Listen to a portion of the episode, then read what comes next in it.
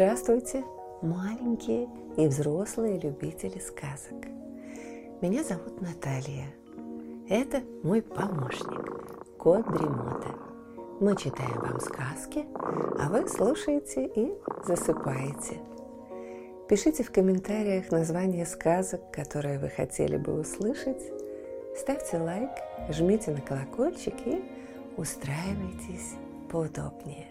Сказка начинается. Итальянская сказка «Три сказки попугая». Продолжение. Вторая сказка.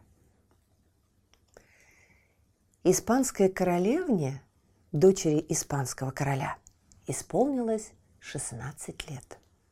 Пора было выдавать ее замуж. Прослышали об этом женихи и съехалось их с разных концов земли великое множество. Был тут и индийский раджа, и наследник французского престола, и португальский принц, и персидский шах, а князей да герцогов не перечесть. Последним приехал турецкий султан, старый и кривоногий.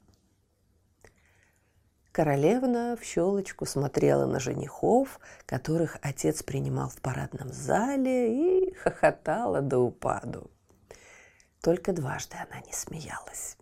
Первый раз, когда увидела португальского принца, потому что он был статен, красив и очень понравился королевне.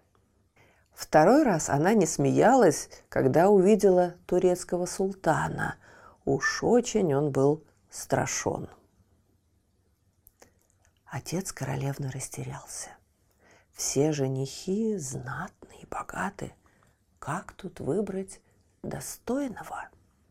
Ведь он любил королевну так сильно, как всякий отец любит свою единственную дочь. Есть у него корона или нет? Думал он три дня и, наконец, придумал. Пусть королевна бросит наугад золотой мячик в кого он попадет, тот и станет мужем. Вот в назначенный день женихи собрались перед дворцом. Королевна вышла на балкон, и все женихи разом зажмурились, ослепленные ее красотой. Тут королевна и бросила свой золотой мячик. Метила она, конечно, в португальского принца – да на беду рядом стоял турецкий султан. Увидев, куда летит мяч, он тесно прижался к португальскому принцу. Мячик коснулся плеча принца, но, увы, он коснулся и плеча хитрого турка. И вот оба предстали перед королем и его дочерью. Король был в смущении – ведь всю эту затею с мечом он придумал, чтобы не надо было выбирать. Да к тому же его любимая дочка, глядя на двух своих женихов, то плакала, то смеялась, и король никак не мог понять, за кого же ей хочется замуж. «Ваше королевское величество», — сказал португальский принц, — «я люблю вашу дочь и прошу ее руки». «Мне королевна нравится не меньше», – возразил турецкий султан. «Незачем такой прекрасной девице выходить замуж за желторотого юнца, который даже ни разу еще не был женат. Иное дело я. У меня сто жен, и я хорошо знаю, как с ними обращаться. Так что не сомневайтесь, ваше королевское величество, отдавайте свою дочку – за меня. Но тут королевна твердо сказала, моим мужем может стать только тот, у кого я буду одна, как сердце в груди. И она посмотрела на португальского принца. Король наконец понял, чего хочет его дочь, и ответил.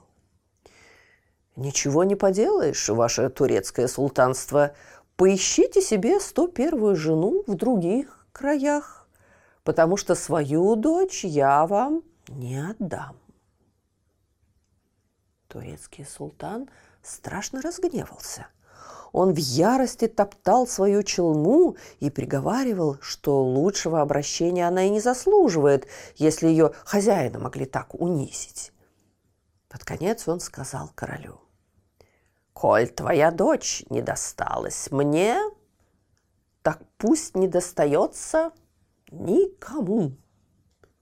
С этими словами он подобрал свою челму и ушел. А на следующий день испанская королевна тяжко заболела. Она худела и бледнела с каждым часом, глаза ее глубоко ввалились. Болезнь сводила ей тело, и королевна то и дело сгибалась, словно вязальщица снопов. Лекари не знали – как назвать болезнь и как ее излечить. Тогда король в смятении ударил в колокол совета. «Сеньоры совета», — сказал он, — «моя дочь чахнет день ото дня. Скажите, что мне делать?» И мудрые сеньоры совета ответили. Мы слышали, что в Италии при дворе одного из королей живет девушка по имени Розалинда. Она столь же прекрасна, сколь и мудра. Она разыскала пропавшую дочь этого короля и спасла ее. Пошлите за ней. Может быть, она и спасет вашу дочь. Прекрасно, воскликнул король. Ваш совет, сеньоры совета, пришелся мне по душе. Король хлопнул в ладоши и приказал тотчас снаряжать корабли. Послом к итальянскому королю он назначил старейшего сеньора совета. Корабли уже поднимали якоря, когда король, запыхавшись, прибежал на берег. «Ах, старейший сеньор совета, ведь я чуть не позабыл вручить вам железную перчатку. Если тот король не согласится отпустить Розалинду, бросьте к его ногам перчатку в знак объявления войны». Посол поклонился королю, взял перчатку, и корабли отплыли. Перчатка и в самом деле чуть не пригодилась, потому что король названный отец Розалинды, наотрез отказался отпустить свою приемную дочь в Испанию. И быть бы войне, если бы сама Розалинда не вбежала в зал.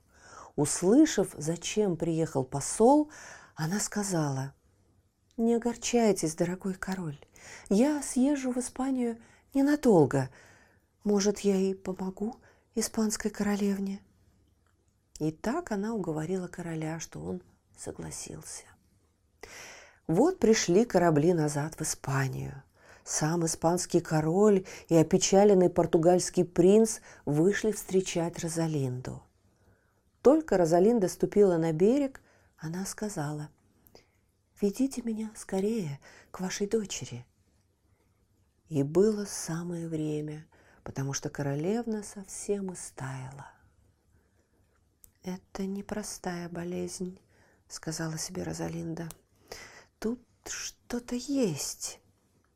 Она заперлась с королевной в ее покоях и велела, чтобы никто к ним не входил три дня и три ночи. Испанский король своими королевскими руками наложил на двери, ведущие в покое дочери, семь больших восковых печатей. И вот настал вечер – Розалинда хотела зажечь свечу, но у нее не оказалось ни кремня, ни огнива. Она взглянула в окно и приметила далеко-далеко на холме тусклый огонек. Розалинда, недолго думая, взяла свечу, выпрыгнула в окошко и побежала в ту сторону. Чем дальше она шла, тем ярче становился огонь. А когда Розалинда подошла совсем близко – она увидела большой костер. На костре стоял огромный котел, в котором что-то кипело. старый кривоногий турок в челме помешивал варево и приговаривал что-то не по-итальянски, не по-испански, а по-своему, по-турецки. «А, — подумала Розалинда, — не в этом ли котле тает жизнь испанской королевны? И она сказала турку, «Ах, бедняжка, отдохни немножко, ты очень устал». «Я не могу отдохнуть», — ответил турок. «Я мешаю уже три месяца днем и ночью, ночью и днем. Осталось уже недолго. Скоро я уеду в свою Турцию, а то как бы мои сто жен не перессорились между собой. «Ну, так давай я за тебя помешаю», — сказала Розалинда. «Мешай, мешай, но клянусь бородой Магомета, если ты плохо будешь мешать, я и тебя сварю в этом котле». Турок сел на землю, скрестив ноги, а Розалинда принялась усердно мешать сушеной совиной лапой вонючее варево. «Хорошо я мешаю?» – спросила она турка.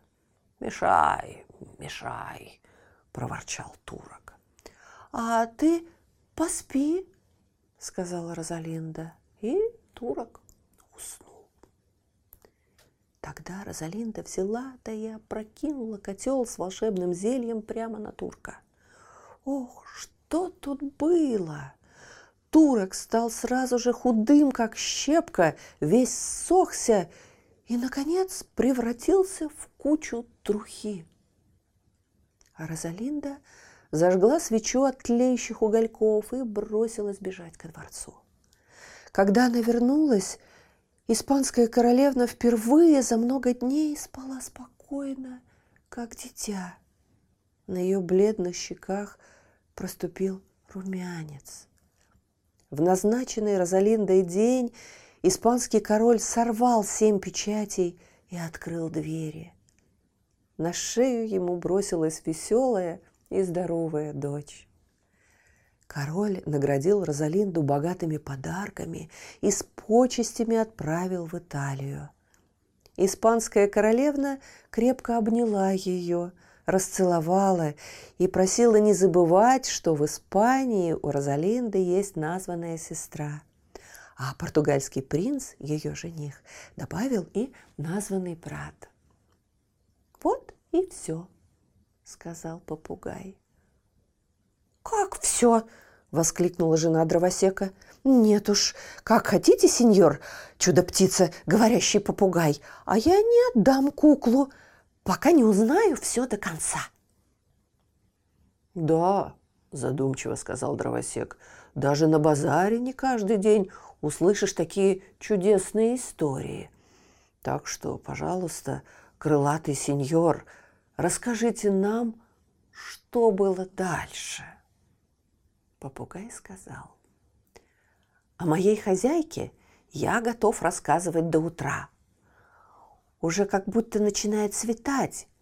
Как раз к восходу солнца я успею поведать вам самую короткую и самую радостную историю о прекрасной Розалинде. Третья сказка попугая. Жил в одном королевстве на юге Италии король. Был у него единственный сын, стройный, как кипарис, ловкий и сильный, как молодой лев, красивый, как месяц на небе. Больше всего на свете он любил охоту. Вот однажды прослышал он, что на западе Италии, за десятью горами, за десятью долами – за десятью лесами в десятом лесу живет белый олень. Взял королевич своих егерей и поскакал на дальнюю охоту. Два месяца пропадал королевич, а когда вернулся, то король, его родной отец, не узнал своего сына. Злой недуг вселился в королевича и с каждым днем подтачивал его силы. Королевич не ел, не пил. Целыми днями он лежал на своей раззолоченной кровати и тяжко вздыхал. Король расспрашивал егерей королевича, не случилось ли с ним чего в пути, но те ничего не знали. Они лишь сказали, что королевич ускакал от них за белым оленем, а вернулся только к вечеру, опечаленный и без добычи. «О, Пресвятая Мадонна!» — воскликнул король. «Так убиваться из-за какой-то лесной твари?» Король пустился на хитрость. Он приказал поймать и доставить во дворец оленя из ближнего леса. Тайком ото всех он собственноручно выкрасил этого оленя с самой белой краской, какая только нашлась в королевстве, а потом выпустил его в дворцовый парк и побежал к сыну. «Сын мой, вставай скорее, иди в парк, и ты увидишь то, к чему рвется твоя душа». Королевич вскочил с кровати и, шатаясь от слабости, выбежал в парк. Когда он издали увидел белого оленя, стон вырвался из его груди. Что проку в олене, если он по собственной вине потерял прекрасную девушку и свое сердце? С этого часа королевичу стало совсем плохо. Жизнь его таяла, как тоненькая свечка – все доктора королевства уже сидели в дворцовой темнице, потому что ни один из них не мог вылечить королевича. И вот в это горестное время дошла до короля весть о мудрой Розалинде, спасшей двух королевских дочерей. Король снарядил послов, снабдил их на всякий случай железной перчаткой и отправил за Розалиндой. «Что за несчастье!» – сказал, всплеснув руками, названный отец Розалинды. «Видно, все короли решили по очереди показывать, какого покроя у них перчатки. Беспокойное дело быть твоим отцом, дорогая Розалинда!» «Вспомните, как вы сами горевали по дочери», — ответила девушка, — «и не удерживайте меня» и Розалинда отправилась с послами. Дорогой они рассказали ей все, что знали сами о болезни королевича. Тут Розалинда задумалась. Ведь лес, где охотился королевич, был тот самый, в котором она заблудилась. «А как зовут королевича?» – спросила она у послов. Послы ответили. Королевича зовут Габриэль, Джованни, Марчелло, Альфонсо, Пьетро, Чезаре, Антонио, Карло, Марио, Доминико, Пауло, Джузеппе. Розалинда украдкой вытащила из-за корсажа шелковый платок, тот самый, которым кто-то неведомый прикрыл ей лицо в лесу. Она взглянула на платок и увидела, что по краю его были вышиты буквы Г, Д, М, А, П, Ч, А, К, М, Д, П, Д. Розалинда тихонечко усмехнулась. Ехали, ехали послы с Розалиндой и, наконец, приехали. Розалинду ввели в покое королевича. Сердце доброй девушки преисполнилось жалости, потому что королевич, такой молодой, такой красивый, был уже совсем близок к могиле. Он лежал, закрыв глаза, словно мертвый, и только по неровному дыханию можно было догадаться, что в нем еще теплится жизнь. Откройте глаза, дорогой королевич, если хотите стать снова сильным и здоровым, сказала Розалинда. «Я не хочу открывать глаза», — ответил королевич. «Дай мне умереть спокойно». «Не дам», — сказала Розалинда, «прежде чем вы не взглянете на то, что я держу в руке». И она вынула из-за корсажа тот самый платок. Но королевич даже не пошевельнулся. Тут Розалинда лукаво сказала. «Отгадайте, дорогой королевич, что это? Вчера твое, сегодня мое, а завтра станет ничьим или нашим?» Как не болен был королевич, а любопытство одолело его. Поэтому он приоткрыл один глаз. И что же он увидел? Свой шелковый платок. Этим платком он прикрыл в дальнем лесу лицо спящей красавицы, которой он любовался одно мгновение, а потерял навеки.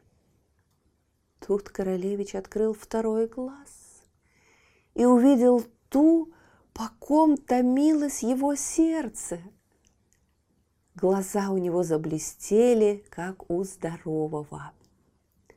Розалинда сказала, «Теперь вы разгадали загадку, и вам надо отдохнуть. Закройте глаза».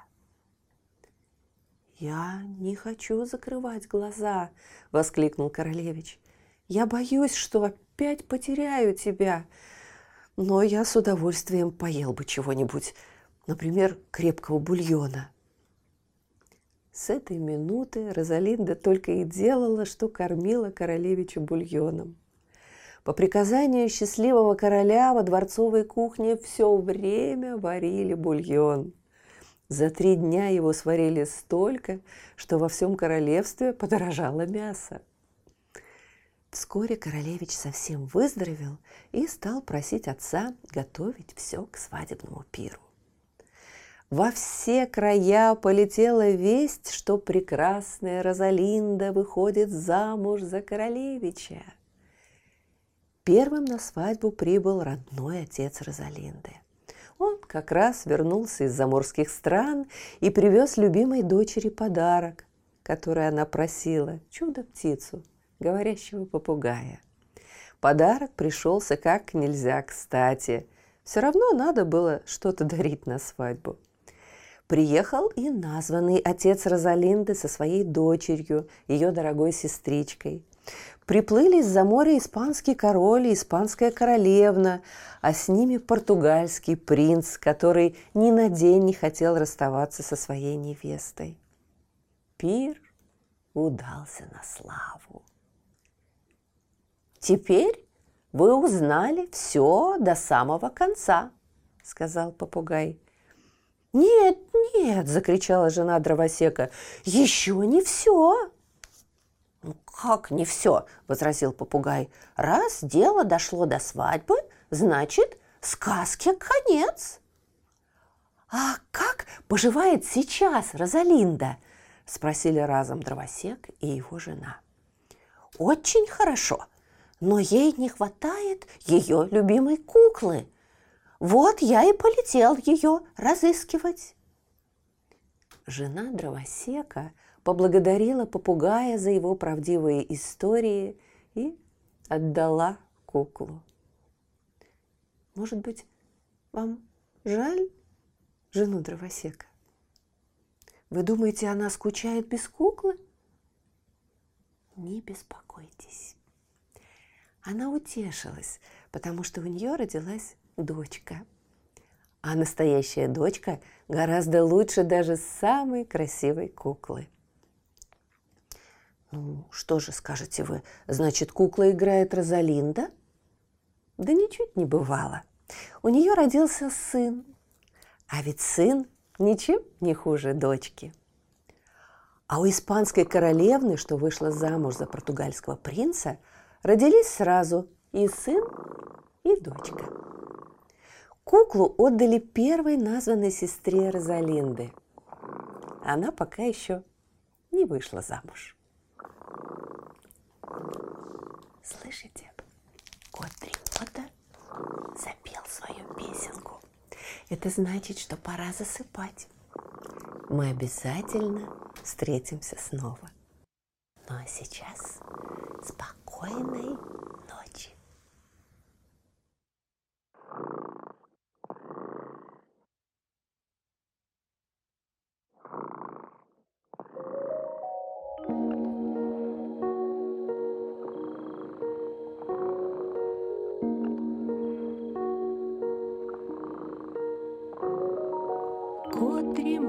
Сладко спит,